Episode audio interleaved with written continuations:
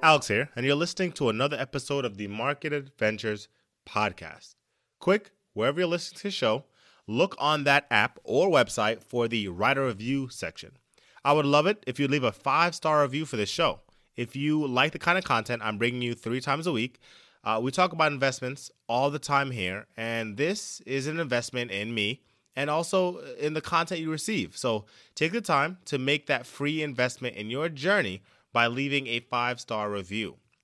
Today, we're going to talk about money, where it comes from, and how do we keep getting more of it for these trillion dollar bills we keep hearing about in the news. Stay tuned for some mind blowing stuff.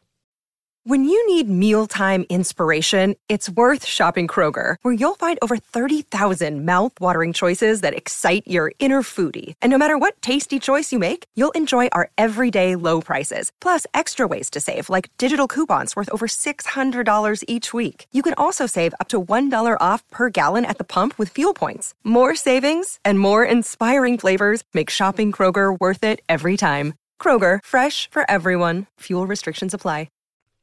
Now, it all starts with government debt, right? We're going to kind of speed run this to make it make sense without going too deep on the topic because there's a lot here. Uh, when the government needs money, it creates a piece of paper called a bond, a promise to repay a total amount plus interest to the purchaser of the bond. Now, they give this to the Federal Reserve. Now, we're talking about bills here, right? How, how the bills are working and how money gets into the system. Now, the the uh, purchaser of the bond in this case is the Federal Reserve. The Federal Reserve is actually the principal purchaser of bonds, even though bonds can be bought by private money like you, me, uh, and companies large and small, hedge funds, etc.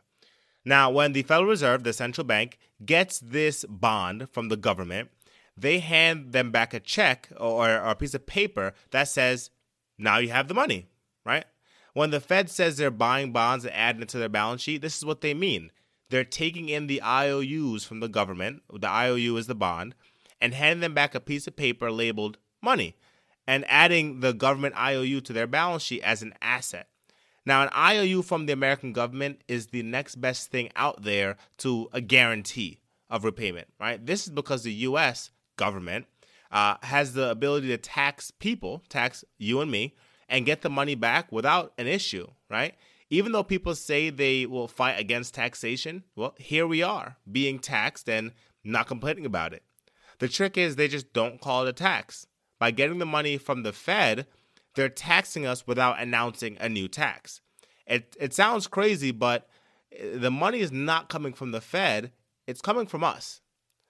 Anyways, so once the government gets a check, it'll start making a little bit more sense now once the government gets the check from the Fed, it's credited to the government account, this X amount of dollars, and they use this X amount of dollars to pay bills such that the government incurs, right? This is how money gets into the system. The government is paying for those services and they're giving it to regular people like you, me, the congresswoman, the post office person, um, through third party, right? They're paying Amazon for cloud services, and Amazon is then paying their employees with that money. So there's the, the money is coming from that source and, and trickling out throughout the economy. Now, anyway, so so now when the money gets to let's see the mail carrier or or you and me, we deposit that money into our banks, right? And that's either through direct deposit or through a check. Now, when the money gets to the bank, right, this is where it gets even crazier because now we know that the government is printing the money by getting it from the Fed through what we use as as a bond, right? It really is a it, it's called it's it's it's put out there as the Fed printing money, but it really is the government saying, "Hey, give us X amount of dollars. We, we can make, you know, we can get the money from taxation, but if we do it this way, we don't have to deal with the political backlash, right? So the Fed is printing this money, giving it to the government, and then the government's giving it to us. Now, that's how that money gets into the system originally, right? Through this credit system coming from the Federal Reserve. The next thing is we deposit that money into our accounts via check or via a, credit, right? We just show up one day and there's a direct deposit. The money just goes up in our accounts. Once that money's in our accounts, the banks are actually allowed to loan out 90% of that money, right? Now, this money was just created. It's brand new out of thin air. It wasn't sitting there in a reserve, right? Quote unquote reserve. It was created out of thin air. This thin air money that's now in our banks, right? We got paid two thousand dollars, a two thousand dollar uh, payment this week, right? Every two weeks you get paid two grand, three grand, ten grand, fifteen grand, whatever it is. It's deposited into our account, and now the bank can actually loan out ninety percent of new money created based on the money we just deposited. Right? It sounds to, to, it's gonna sound crazy here, right? We deposit hundred thousand dollars in our bank account.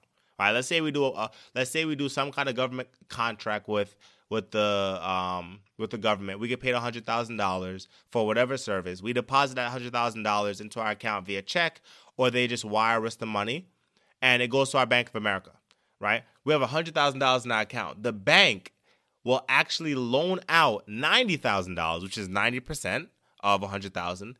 They'll loan out 90% of new money. $90,000 gets created based on the money that we just put in the bank. So they're not loaning the $100,000 that we just put in the bank. They're not loaning $90,000 of our money. They're actually creating $90,000 to loan out because they're only required to keep 10%.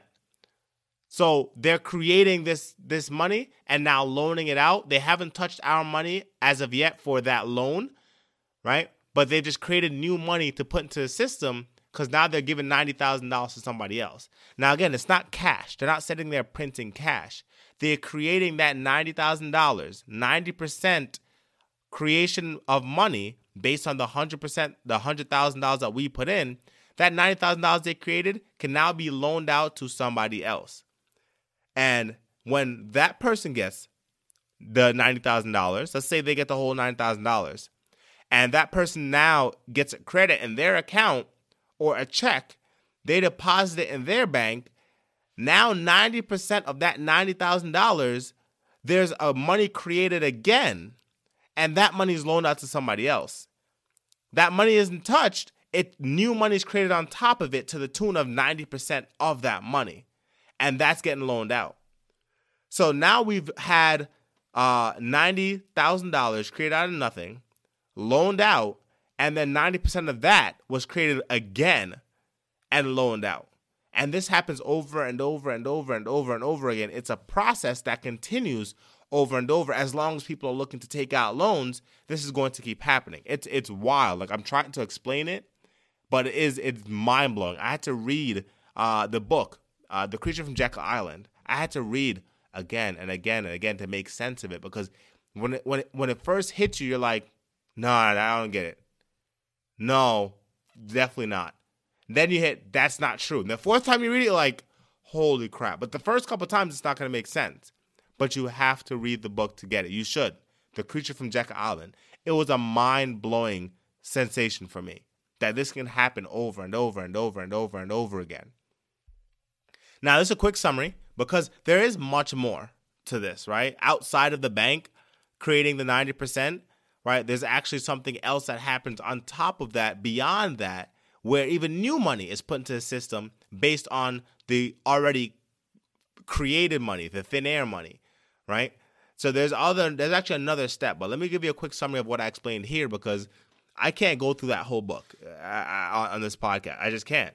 I'm just giving you the the really quick summary of how this money gets out there and how these bills are coming into place without them announcing some new tax, right? There's an infrastructure bill. We don't get a new infrastructure tax taken out of our bank account, right? So where's that money coming from?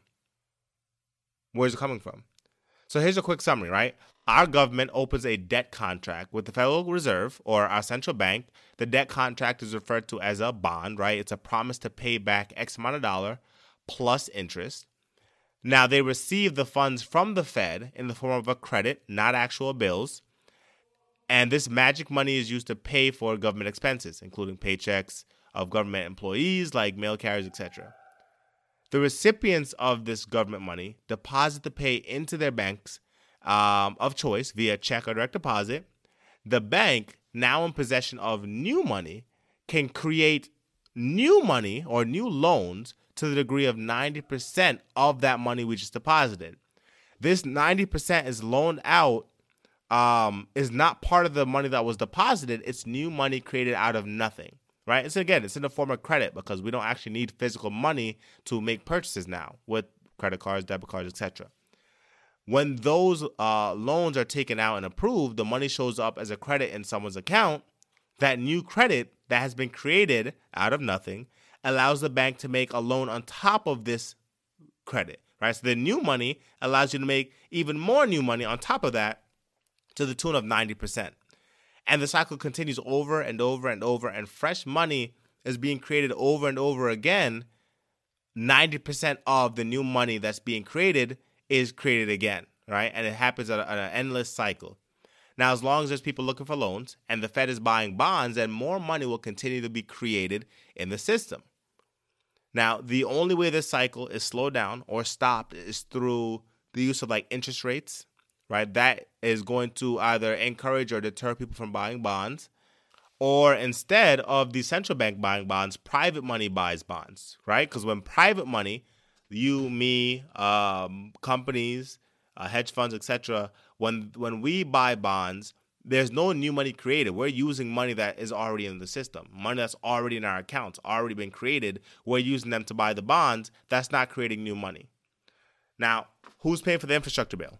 Who paid for all the stimulus packages? Well, I mean, should we believe this idea of taxing top money earners and businesses to pay for it? No. And that's my opinion, though. I'm of the opinion that we're already paying for it and will continue to do so in the form of inflation right? These bills are being paid for by future taxation through inflation or a decrease in the value of our dollar. And those who don't own inflation proof assets are paying for these government bills in a way that they don't notice.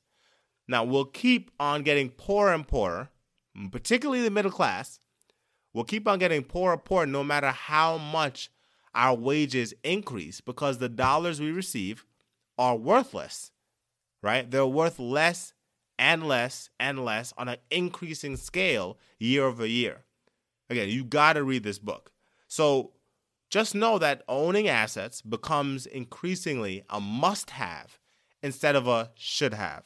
Right? Go buy a house, go buy business, go buy land, figure out a way to own things that benefit from inflation, right? If if home prices go up because of inflation and you own a home, your house is inflation proof because you put in $100,000 in the home and inflation uh, allows the house to be worth $200,000, you can pull out $200,000. Your money wasn't impacted by inflation in a negative way. It just went along with inflation.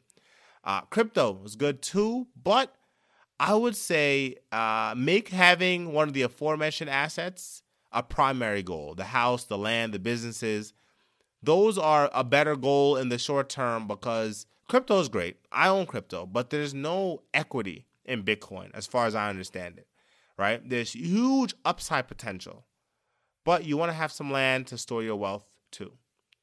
So go leave a five star review, join the Discord, and remember, as you begin searching for answers to life's challenges, don't seek security, seek adventure.